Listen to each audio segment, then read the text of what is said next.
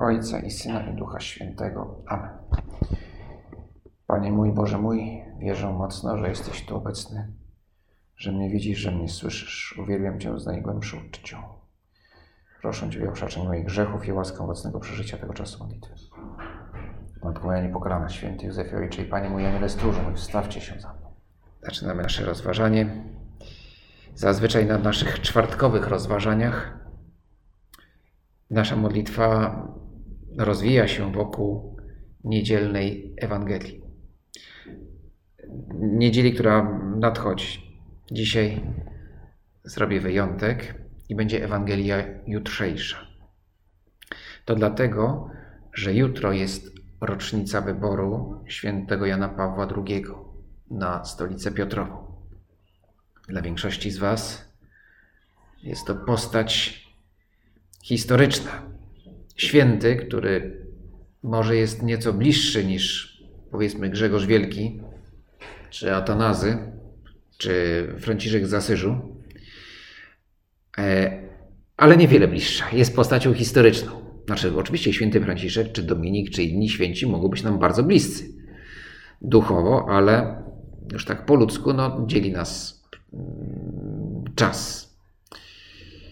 Ale moje pokolenie, mówiącego te słowa, nazywane jest pokoleniem JP2, pokoleniem świętego Jana Pawła II, dlatego że nasze dzieciństwo, młodość i część życia dorosłego była właśnie z tym świętym papieżem. Była z nim. To znaczy, że dla i, i naprawdę dla bardzo wielu ludzi, również wcale nie tak głęboko wierzących czy zaangażowanych w życie Kościoła, to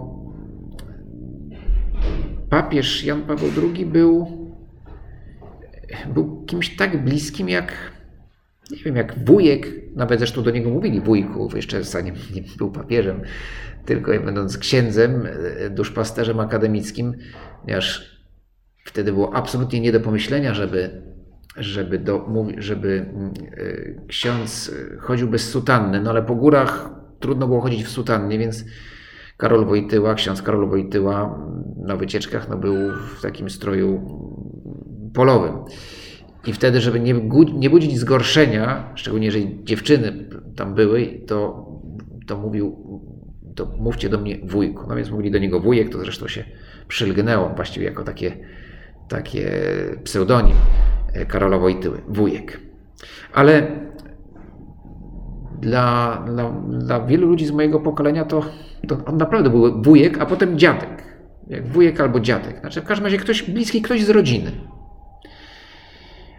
Aby tak było zawsze, żeby papież był kimś, kto jest z mojej rodziny, bo to jest rodzina Kościoła. Żeby był mi bliski. No, w przypadku Jana Pawła II ta bliskość była szczególnie mocna. I, I dlatego, więc już można powiedzieć, że już taki osobisty sentyment, yy, ale chciałem, żeby na nasze rozważanie właśnie w przededniu tak zwanego Dnia Papieskiego, bo tak to w Polsce świętujemy rocznicę wyboru jako Dzień Papieski, odnoszący się właśnie do Jana Pawła II, więc żebyśmy, żebyśmy o tym wielkim świętym trochę wspomnieli. A jutrzejsza Ewangelia w jakiś sposób bardzo dobrze odnosi się do cech tego pontyfikatu, co najmniej do niektórych cech tego pontyfikatu i przesłania, które Jan Paweł II zostawił.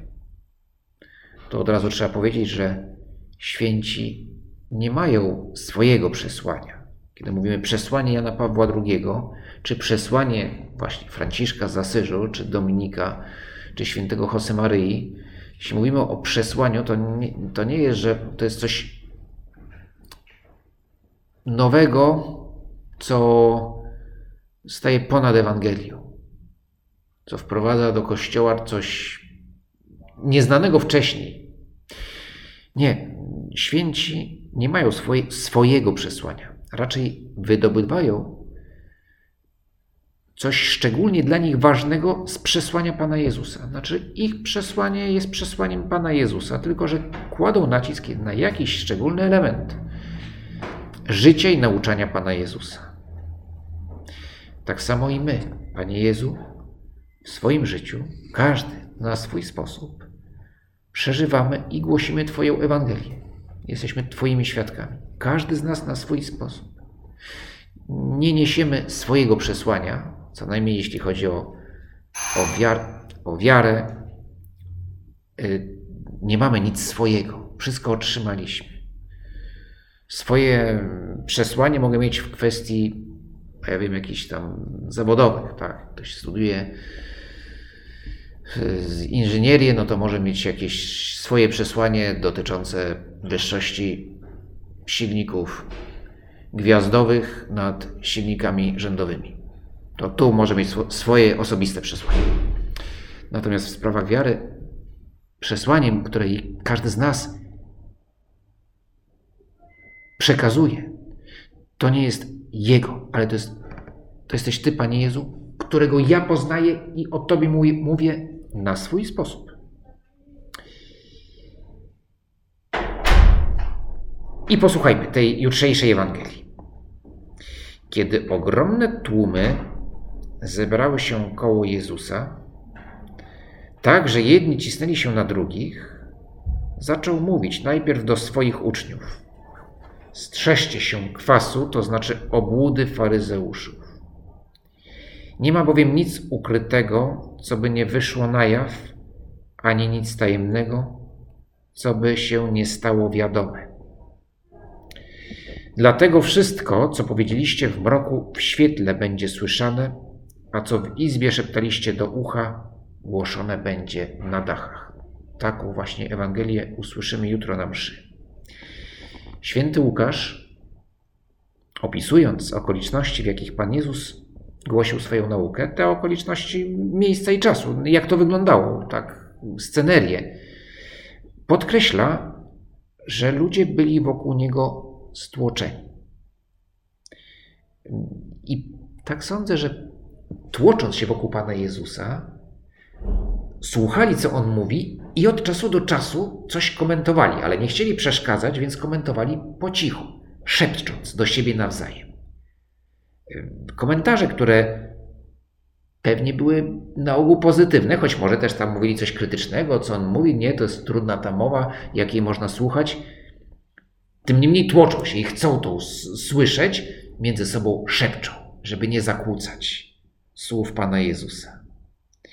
Nie zdając sobie sprawy z tego, że szepcząc, prawda, do ucha, komentarze do sąsiada, ponieważ wszyscy są stłoczeni, to ci bliżej też to słyszą. W związku z tym szeptanie jest bardzo, e, no, no może nie przeszkadza Panu Jezusowi, ale że nie zachowują dyskrecji, którą chcieliby zachować. Chcę coś szepnąć do ucha, co ja sądzę o tym, co mówi Pan Jezus, ale nie zdaję sobie sprawy z tego, że wszyscy wokół mnie, co też się tłoczą, mnie słyszą. I może właśnie Pan Jezus, patrząc na tych, na tych szepczących słuchaczy, którzy myślą, że nikt nie wie, co mówią, oprócz sąsiada, do którego się zwracają, może żartobliwie nawiązał do tej sytuacji. Ale równocześnie mówi, jak zawsze, o sprawach bardzo poważnych. Pan Jezus na pewno często żartował. Tych żartów my już tak nie chwytamy, bo, no bo one są, żarty są zawsze kontekstowe. Niektóre mogą przez wieki śmieszyć, a inne śmieszą tylko w danym momencie. Ale na pewno Pan Jezus, aby ściągnąć uwagę, przyciągnąć uwagę, jak dobry nauczyciel, na pewno nie raz używał jakiegoś żartu, czegoś, co ożywiało słuchaczy, ale równocześnie przyciągało uwagę. Więc niewykluczone, że z tym szeptaniem, kiedy mówił o tych dachach, to mówił to z uśmiechem. I inni też, którzy go słuchali, też się uśmiechali, a nawet śmiali głośno. Ale mówi o sprawach poważnych. Strzeżcie się obłudy. Jak często się zdarza mówić nam źle za plecami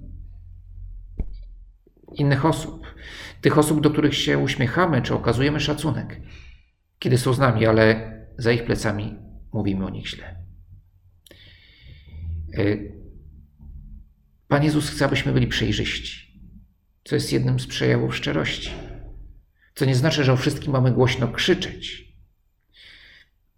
Owszem, potrzebna jest dyskrecja, szczególnie dzisiaj, kiedy w modzie jest opowiadać właśnie na dachach o głupotach, albo opowiadać na, dachu, na dachach o sobie, o swoich sprawach, często tak osobistych, że nie tylko nie,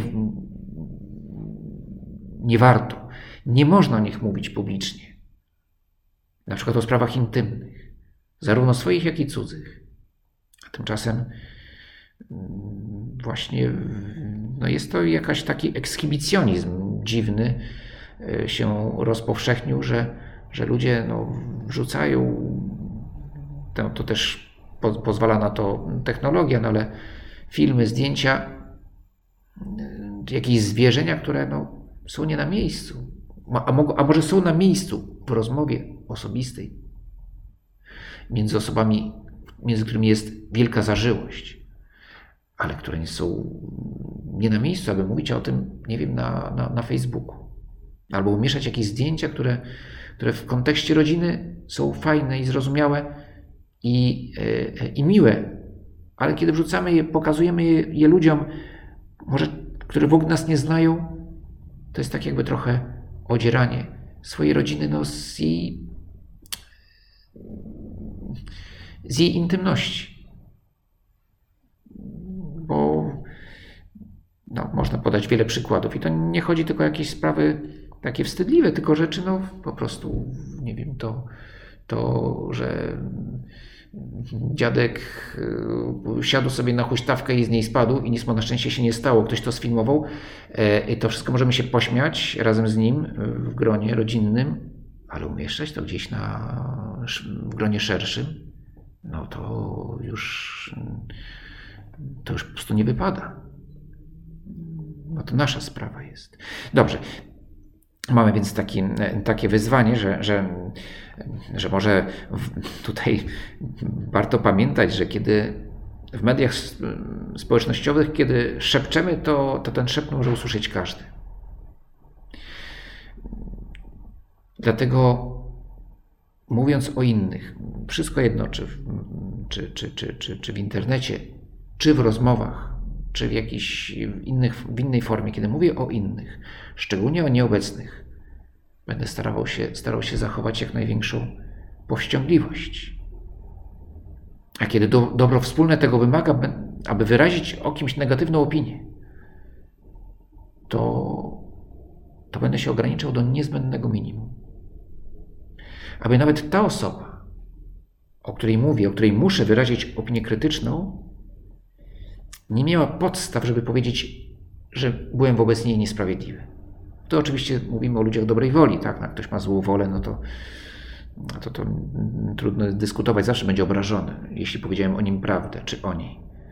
Ale może być, święty Josemaria dało taką radę, że jeżeli musisz napisać, czy powiedzieć choćby z przyczyn służbowych jakąś opinię krytyczną wobec jakiejś osoby, to pomyśl, jakby ta osoba zareagowała, usłyszawszy czy przeczytawszy tę opinię. Jeśli jest to osoba dobrej woli, to popatrzy, przeczyta i pomyśli, no, jest to, tu jest o mnie powiedziane coś negatywnego, ale jest powiedziane z miłością. I może to jest trafna uwaga, że powinienem się zmienić. A nawet jeśli nie jest trafna, to, to ten ktoś, kto mnie pisał, nie chciał mnie, mnie szkalować. E, ale, ale z jakichś powodów miał wydać opinię, więc ją więc ją, więc ją wydał. Tak? Nie wiem, na przykład w miejscu pracy ktoś ma ocenić pracownika. No, no, jeśli ta ocena jest negatywna, to byleby była sprawiedliwa, no ale to muszę ją, ją napisać. Ale, ale na przykład już nie dodam żadnego jakiegoś, jakichś elementów ubarwiających, żeby pokazać, jak ten mój podwładny, jaki jest do niczego i nie powinien awansować. Do minimum. To, co krytyczne, co negatywne, do minimum. Są jednak sytuacje, i tutaj zaraz dojdziemy do Jana Pawła II, bo na razie to akurat ma niewielki związek ze świętym Janem Pawłem II, ale, ale już, już wracamy do, do niego. Są sytuacje, kiedy nie można milczeć, ani nawet nie wystarczy szeptać. Trzeba mówić głośno, trzeba krzyczeć, wołać z dachów. W Ewangelii świętego Mateusza te słowa Pana Jezusa, które usłyszeliśmy na początku, są sformułowane nieco inaczej, e, jakby jeszcze mocniej. Co mówię wam w ciemności, powtarzajcie w świetle, a co słyszycie na ucho, rozgłaszajcie na dachach. Czyli święty Łukasz mówi, że to będzie głoszone na dachach, a święty Mateusz, wy macie głosić to na dachach. To jest wasze zadanie. Nie możemy milczeć. O Tobie, Panie Jezu, milczeć nie możemy. Musimy o Tobie krzyczeć i nie wstydzimy się. Bo nie ma czego. Odwrotnie, wstyd, gdybym milczał, gdybym nie dzielił się tym, co od Ciebie otrzymałem. I na Światowych Dniach Młodzieży w Denver w 1993 roku święty Jan Paweł II mówił tak do młodych z całego świata. Nie bójcie się iść na ulice i do miejsc, gdzie gromadzą się ludzie, aby jak apostołowie głosić Chrystusa i dobrą nowinę. Na placach miast, osiedli i wsi. Nie czas teraz wstydzić się Ewangelii, ale czas głosić ją na dachach. No to wyraźne nawiązanie do tego fragmentu. Nie lękajcie się porzucić wygodnego, ustalonego sposobu życia, aby podjąć wyzwania głoszenia Chrystusa we współczesnej metropolii. To wy musicie wyjść na rozstajne drogi i zapraszać wszystkich napotkanych na ucztę, którą Bóg przygotował dla swego ludu. Strach bądź obojętność nie mogą nas powstrzymać od głoszenia Ewangelii, bo nie ma ona być sprawą osobistą, prywatną. Trzeba ją umieścić na świeczniku, aby ludzie widzieli jej światło i chwalili naszego niebieskiego Ojca. No, sam święty Jan Paweł II dawał tego przykład swoim życiem. On wręcz jest ikoną kogoś, kto z dachów świata głosi, głosi Ewangelię. No, z tym dachem świata to może trochę przesadziłem. E, ten, ten, obraz jest metafora dach świata, to jest Monteverest. No, święty Jan Paweł II na Monteverestie nigdy nie był, chociaż pier, pierwsi polscy zdobywcy Monteverestu przesłali od razu do niego właśnie telegram informujący o tym, że, że, że, że zdobyli ten szczyt. E, natomiast no, lubił chodzić po górach i często patrzył gdzieś w doliny właśnie z jakichś lokalnych dachów świata, ale, ale na pewno no, jego powołanie, funkcja w kościele wymagała, aby głosił Ewangelię publiczne, czyli, czyli jest jakby z, umieszczony z racji powołania, z racji urzędu, jako ten, który głosi Ewangelię z dachów na całe miasto. I dobrze to rozumiał i wykorzystał talenty aktorskie, które miał właśnie w tym celu, aby, e, aby ta, ta Ewangelia była głoszona z tym większą mocą, również w tym wymiarze no, zewnętrznym, to znaczy, że, że po prostu miliony ludzi słuchało go z, no, z zapartym tchem, bo umiał mówić, bo wykorzystywał swój talent oratorski i sceniczny, aby przekazywać prawdę o Chrystusie w sposób no, bardzo taki barwny i skuteczny. I tłumy cisnęły się, jak do Pana Jezusa, a, a święty Jan Paweł II starał się im Pana Jezusa ukazywać i zbliżać do Niego bo oczywiście nie chodziło, aby przybliżyć do siebie, tylko do Chrystusa. No i możesz pomyśleć, że to nie dla mnie, że nie mam talentu aktorskiego, że nie wyobrażam sobie, żeby mówić do grupy większej niż trzy osoby, że w sumie ten COVID to dobra sprawa, bo nie trzeba być w większych grupach, się źle czuję, to, to, to jak mi nie, nie możemy się gromadzić i trzeba zachować dystans społeczny, to tym lepiej, bo jestem nieśmiały czy nieśmiała ale, mm, ale właśnie Pan Jezus mówi do wszystkich. Tylko dla każdego z nas co innego to oznacza wyjść na dach i głosić Ewangelię. To, co mówi Jan Paweł II, idźcie do miejsc, gdzie gromadzą się ludzie. Tak, trzeba być z ludźmi. Jeśli chwilowo z jakichś powodów od nas niezależnych jest to utrudnione, właśnie tak jak teraz, no, trudniej jest się spotykać w większym gronie, oby nie wróciło to zamknięcie całkowite, ale, ale, ale, ale na pewno jest, jest trudniej, jest mniej okazji, żeby być razem. Skoro tak, to, to w takim razie szukajmy miejsc wirtualnych, gdzie też można i trzeba wejść na dach i głośno mówić o Panu Jezusie.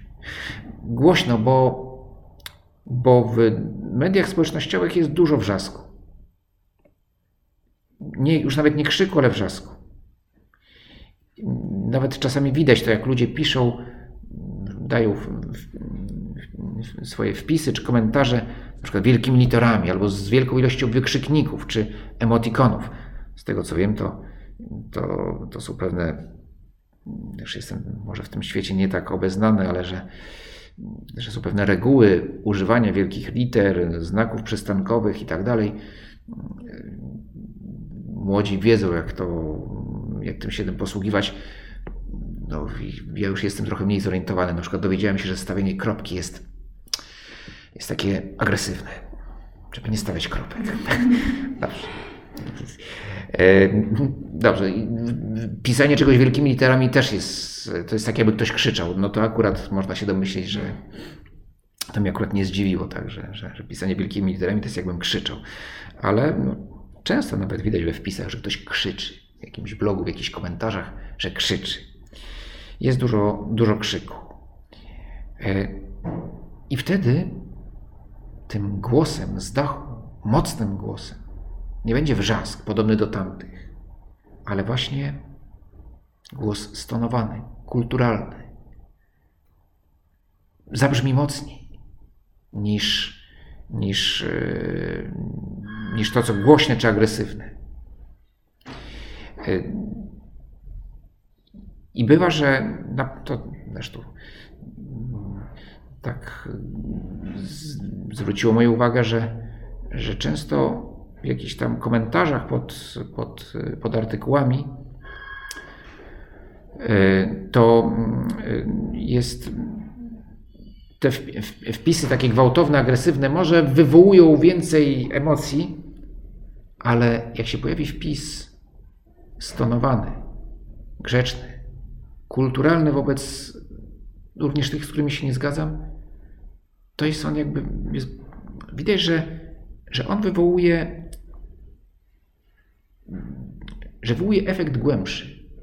Tak mi się co najmniej wydaje. Być może się mylę, ale, ale e, i na pewno iluś ludzi się przy nim zatrzyma, którzy właśnie może mają dosyć yy, obrażania, hejtowania, nawet nawet jeżeli się zgadzają, prawda, że, że, że, ten komentator, ja też nie, nie, zgadzam się z tym, co było jest napisane w artykule, i, ale już mam dosyć wulgaryzmów, czy, jakiś, czy, czy, czy agresji.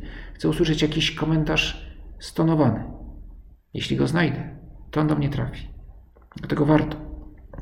Właśnie w, jeśli jesteśmy aktywni w sieci, dbać o ten poziom naszych wypowiedzi, naszych wpisów, również materiałów, które, które, które zamieszczamy. I to będzie głośniejsze niż, niż właśnie ten internetowy wrzask, z którym możemy się spotykać. No ale też pamiętając, że nic nie zastąpi kontaktu osobistego. Dachem będzie więc sala ćwiczeniowa na uczelni, o ile uczelnie pozostaną otwarte, chociaż częściowo. Dachem będzie biuro, w którym pracuję, czy tak zwany pokój socjalny, też w niektórych miejscach pracy jest tak zwany pokój socjalny, gdzie można się zatrzymać, żeby porozmawiać chwilę przy kawie, byle nie za długo, no bo w pracy trzeba pracować, no ale są chwile przerwy, często zresztą, no właśnie, ta, ta, ta chwila oddechu, rozmowy, nawet nie na tematy zawodowe, potem, jeśli jest, mieści się właśnie w granicach zdrowego rozsądku, potem pomaga, żeby, żeby tym lepiej pracować. No właśnie, w tych miejscach To są te momenty, kiedy, kiedy mogę o Tobie, Panie Jezu, mówić. Chociaż mówię do jednej osoby, czy do dwóch, czy do trzech, to tak jakby mówił z dachu. Tym dachem może być kawiarnia, tym dachem może być mój dom, do którego kogoś zaproszę na spotkanie. I więc nie, nie, nie, nie potrzeba estrady, stadionu, żebym, żebym, żebym o Tobie mówił, Panie Jezu, tak jak Ty tego chcesz, na dachach. Ta rozmowa z jedną osobą może mieć większy wpływ i będzie spełnieniem tego, o, o co mnie prosisz. I, I dla większości z nas właśnie tak jest. To głoszenie z dachów to jest kontakt osobisty, rozmowy z poszczególnymi ludźmi, z moimi przyjaciółmi, znajomymi. To jest postępowanie na co dzień zgodnie z zasadami moralnymi. Choć to mówienie o swojej wierze, wierze bez jakiegoś zadęcia, bez manifestacji, bez prowadzenia do, do niepotrzebnej konfrontacji, ale owszem, z, z wiernością, ze świadomością, że to jest moja wiara, ja się jej nie wstydzę i chcę się nią dzielić. I to jest apostolstwo ciche, lecz skuteczne, które wymaga odwagi. Dziś, będąc konsekwentnymi chrześcijanami, łatwo możemy stać się obiektem drwin czy hejtu, a czasami nawet prześladowań. Tak, prześladowań ze strony czy to pracodawców, czy nawet instytucji publicznych. To, to się zdarza, nie jest to może powszechne, ale, ale też się zdarza. I wtedy, I wtedy pamiętajmy o słowach Pana Jezusa, który mówi w dalszej części tego, tego swojego, tej, tej mowy, tej lekcji, od której zaczęliśmy. A mówię wam, przyjaciołom moim, nie bójcie się tych, którzy zabijają ciało, a potem nic już więcej uczynić nie mogą. Mówi, głoście na dachach i się nie bójcie. Może ktoś, ktoś, będzie chciał was zrzucić z dachu, nie szkodzi. Nie bójcie się. Nie bójcie się, przecież jesteście moimi przyjaciółmi. Od tego zaczyna. Mówię wam, przyjaciołom moim, Czego mam się lękać, skoro Ty, Panie Jezu, jesteś moim przyjacielem? I potem, patrząc z perspektywą nie tego, co może mi się stać, że nie wiem, będę miał złą opinię wśród moich znajomych, którzy uznają mnie za jakiegoś tam katolickiego fanatyka, bo, bo mam opinię inną niż oni na temat tego, czym jest małżeństwo. Trudno że ktoś mi zatrzyma, że będę mieć, mieć jakieś kłopoty na, na, na uczelni, bo, bo powiem, co myślę w czasie zajęcia, prowadzący zajęcia, e, mówiąc dużo o tolerancji, e, będzie równocześnie skrajnie nietolerancyjny wobec chrześcijan. Trudno. E, jeśli w pracy będę miał kłopoty z powodu tego, że nie zgadzam się na jakieś zachowania niemoralne, niewłaściwe yy, i nie awansuję z tego powodu, albo może nawet tą pracę stracę, trudno. To, to nie ma znaczenia wobec tego, co mówi Pan Jezus.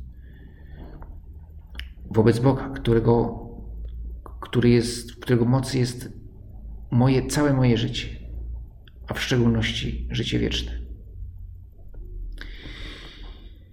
I wracając do świętego Jana Pawła II, który no, był człowiekiem niewątpliwie odważnym, też doświadczonym.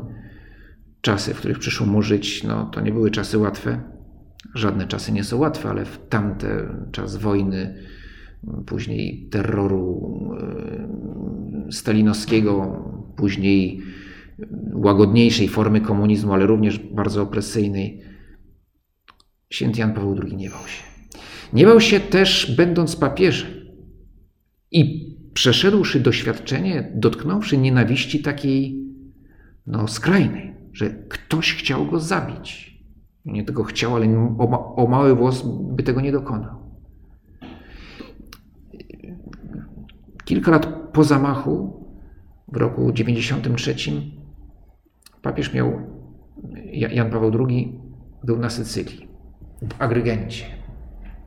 Miał tam przemówienie, nie wiem czy to była homilia, czy, czy to już było po mszy, mówił o mafii, o mafii na Sycylii.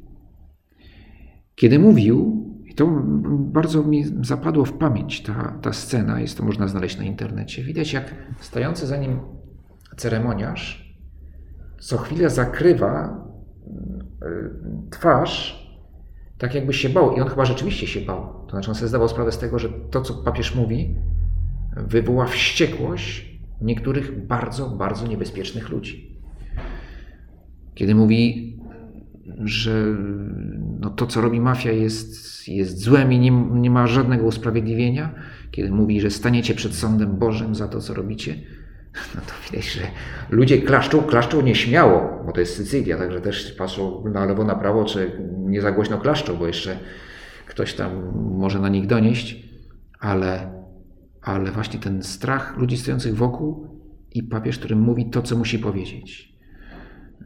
To akurat w przypadku mafii było dość ważne, ponieważ mafie, mafiozi sycylijscy no, często powoływali się na tradycję, również na tradycję religijną, tak, że ojciec chrzestny, no, to, to przecież ta, ta, ta postać ojca chrzestnego bierze się z obyczaju katolickiego, yy, że, że jest osoba przy chrzcie, która się nazywa ojcem chrzestnym, no więc mafia w tym sensie kulturowym jest zakorzeniona w katolicyzmie, ale w sensie moralnym jest yy, całkowicie, no jest na antypodach. Jan Paweł II to, to, to mówił właśnie, tak zapadło mi w pamięć ta, to z jaką odwagą. Mówił człowiek, do którego strzelano i którego być może ponownie będą próbowali strzelać, bo, bo, bo naraził, obraził mafiozów. Yy, obraził, nie obraził, tylko po prostu ich upomniał bardzo surowo. Notabene po, tej, po, tej, po tym przemówieniu kilku ważnych członków mafii się poddało i, i zrezygnowało ze swojej, ze swojej zbrodniczej działalności. To był mocny cios w mafię, to, to przemówienie Jana Pawła II, bo wielu ludzi też przestało się bać i mówić, zaczął mówić głośno o tym, o tym co, o, o niesprawiedliwości. No i kończąc to, to, to rozważanie, oczywiście pamiętamy, jak głęboko maryjny był Jan Paweł II. Totus tuus, cały Twój. E, to było jego hasło i, i, i Maryję wpisał w herb, swój herb papieski, Maryję, którą, która stoi pod krzyżem. E, Jan Paweł II był skoncentrowany na Chrystusie, bo nie da się inaczej. Jestem chrześcijaninem, to jestem skoncentrowany na Jezusie, ale wiedział i rozumiał, że, że aby być skoncentrowanym na Chrystusie, potrzebuje pomocy, jej pomocy, Najświętszej Maryi Panny. Dzięki Ci składam, Boże mój, za to dobre postanowienia, uczucie i natchnienie, którym mnie obdarzyłeś podczas tych rozważań. Proszę Cię o pomoc w ich urzeczywistnieniu. Matko moja niepokalana, święty Józefie Ojcze i Panie mój, Aniele stróż mój, wstawcie się za mną.